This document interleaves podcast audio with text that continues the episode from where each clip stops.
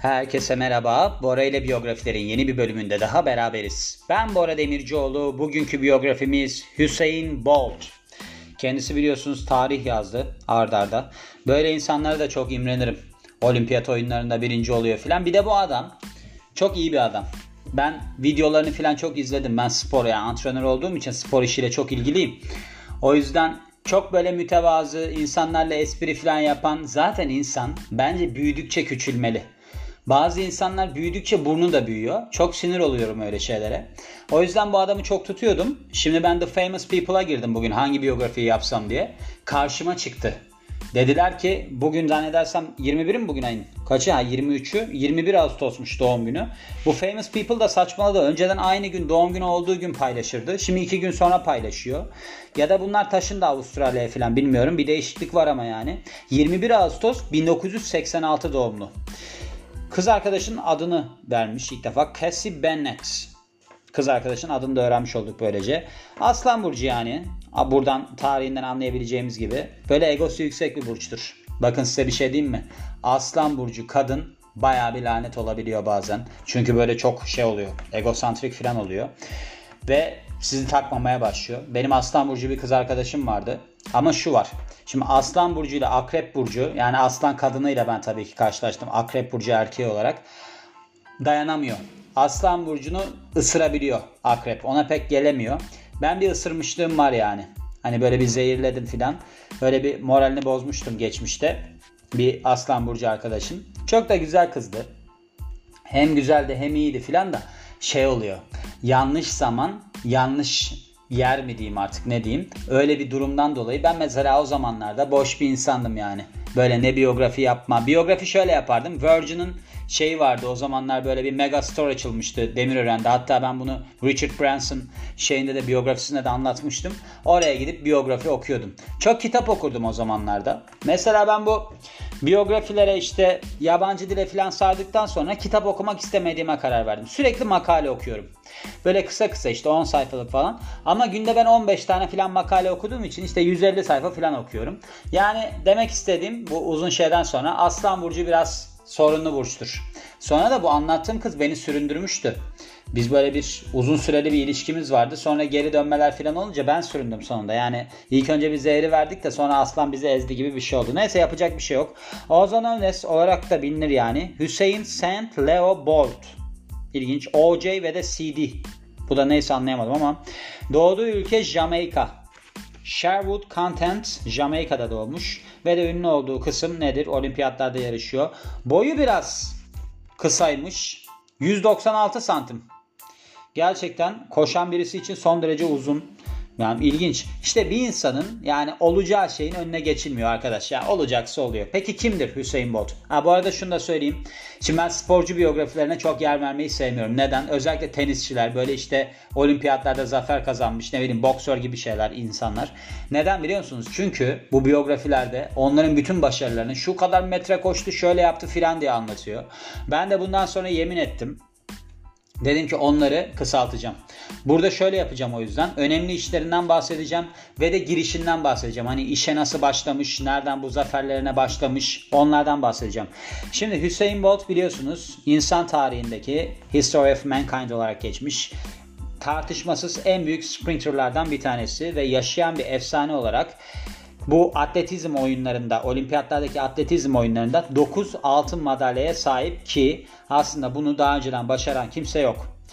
3 tane üst üste olimpiyat oyunlarında şey alarak altın madalya alarak triple triple 3'te 3'e imza atmış ve ard arda gelen olimpiyat oyunlarında 100 metre, 200 metre ve 4 çarpı 100 metre bayrak yarışında zafer kazanan tek insanmış.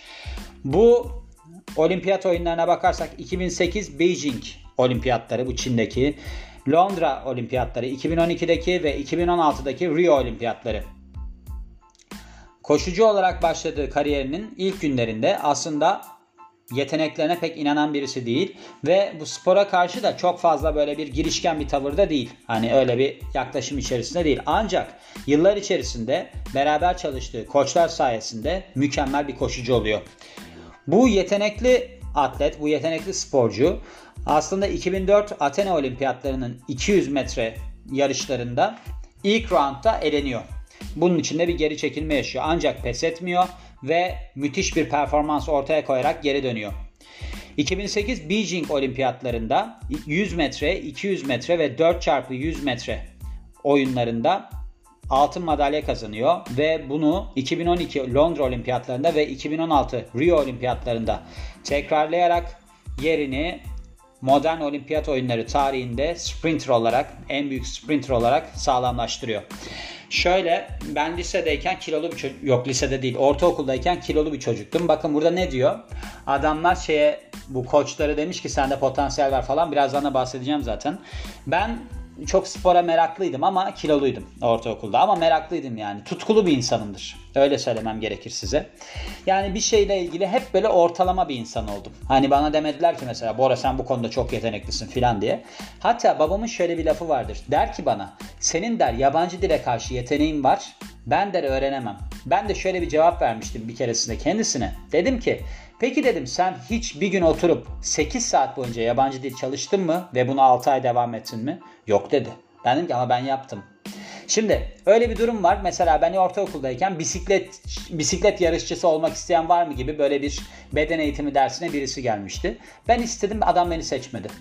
Mesela beni alsaydı o, biraz öngörüsü yüksek birisi olsaydı ben orada çok hevesliydim aslında. Ben deli gibi çalışırdım, her şeyi yapardım filan ama işte böyle insanlar herkesin karşısına çıkmıyor. Bir de yani 1.96 boy olunca herhalde bazı noktalarda görünüş önemli. Nasıl görünüş önemli? Hani atıyorlar tutuyorlar ya benim için iç güzellik önemli filan diye kadında. Hiç inanmayın. Kadında da erkekte de inanmayın. Hani siz böyle bir pek tipinizde numara yok ama sizi çok beğenen bir kız arkadaşınız, erkek arkadaşınız varsa tipinizi düzeltin. Çünkü tamam iç güzellik çok önemlidir, insanın kültür birikimi çok önemlidir falan ama ilk etapta ya dış güzellik çok önemli arkadaşlar. Ya bunu kabul edelim yani. Çocukluğuna ve ilk yıllarına dönersek demin de bahsettiğim gibi 21 Ağustos 1986'da Jamaika'da doğuyor. Ve Jennifer West, Wellesley Bolt'a doğuyor. Öyle denilmiş yani. yani onların çocuğu olarak doğuyor. Üç çocuğun biri olarak dünyaya geliyor ve anne babası çoğunlukla bakkal ürünlerinin satıldığı bir mağaza işletiyormuş. Valdensia İlkokulu'na kaydoluyor ve aslında iyi bir sprinter olarak tanınıyor bu okulda bulunduğu zamanlarda. Hatta bu enstitüde 10 metre yarışmalarında pek çok zafere bile imza atıyor. Sonrasında William Knipp Memorial High School lisesine geçiş yapıyor. Bu arada high school demişken aklıma geldi. Dün Zaha Hadid'in biyografisine ben Hochschule, Almanca'da Hochschule lise olarak söyledim ve kafama da yatmadı o anda. Zadit niye gidip de bir lisede ders versin diye. Hochschule üniversite demekmiş. Özür diliyorum. Almancayı yani ben en son 2002 yılında konuştum. 20 sene geçti üstüne. Onun için hatırlayamayabiliyorum. Hoch yüksek demek de yani o yüzden böyle bir yanlışlık olmuş. Onu da düzeltmiş olayım böylece. Ve bu okulda lisedeyken kriket gibi sporlara merak salıyor. Ancak şöyle bir durum oluyor bir antrenör yani bir mentorluk çocuklara mentorluk yapan bir kişi sporla ilgili olarak diyor ki yani bir koç diyor ki Hüseyin'e sen diyor aslında şeyde kriketten daha iyi bir atlet olabilirsin diyor. Yani bu yaptığın şeyden daha iyi bir atlet olabilirsin diyor. Sen diyor sprint koş sprint konusunda kendisini yüreklendiriyor, cesaretlendiriyor. Ve ardından da kısa süre sonra 200 metre yarışlarına katılıyor bu genç adam okulundaki. Ve böylece sadece 22.4 saniyede tamamlıyor 200 metreyi. Kariyerine gelirsek şöyle eski bir sprinter olan Pablo McNeil tarafından koçluk yapıyor. Yani onun tarafından yetiştiriliyor ki bu adam da eskiden olimpiyatlara katılmış birisiymiş. Bold'un büyük çıkışı uluslararası spor alanında IAAF World Youth Championship yani Gençler Şampiyonası'nda oluyor. Bu da 2001 yılında Macaristan şehri Debrecen'de düzenlenmiş ve aslında 200 metre yarışlarında bir zaferle çıkmaktan uzaklaşıyor. Yani bunu başaramıyor. 21.73 saniyede tamamlıyor ki aslında bu o zamanlardaki en iyi kişisel rekoruymuş. Yani çok başarılı olamamış ama ardından World Junior Championships Dünya Gençler Şampiyonası'na katılıyor 2002 yılında. Bu uluslararası olayda ki bu Jamaica Kingston'dan düzenlen Kingston'da düzenlenmiş 200 metreyi sadece 20.61 saniyede tamamlıyor. Dünya spor camiasında extraordinary perform performansıyla yani sıra dışı performansıyla 2003 Karifta oyunlarında böyle bir dalgalanma yaratıyor yani böyle bir ne derler ses getiriyor. Ve Jamaika şey lise şampiyonasındaki 2003 yılında gerçekleşmiş bu. Bolt önceki 200 metre ve 400 metre koşu rekorlarını 20.8 20.25 saniye 200 metrede ve 400 metrede de 45.35 saniyede tamamlayarak böyle bir tekrar yazıyor. Önceki rekorlarını kırıyor yani. 2004 Hüseyin Bolt'un kariyeri açısından 3 tane organizasyona katılmasıyla dönüm noktası oluyor. Bunlardan bir tanesi Karifte oyunları, diğeri World Junior Championships ve diğeri de Athena Olimpiyatları. Aslında Karifte oyunlarında son derece şey beğenilen bir performans sergiliyor. Ancak 200 metre olimpiyatlarında, olimpiyat oyunlarında bir sakatlık yaşıyor ve bu yüzden başarısız oluyor. Yeni bir koçla 2005 yılında çalışmaya başlıyor. Bunun ismi de Glenn Mills ve Hüseyin Hüseyin'i aslında önceden olduğuna göre daha profesyonel bir şekilde temsil etmeye başlıyor.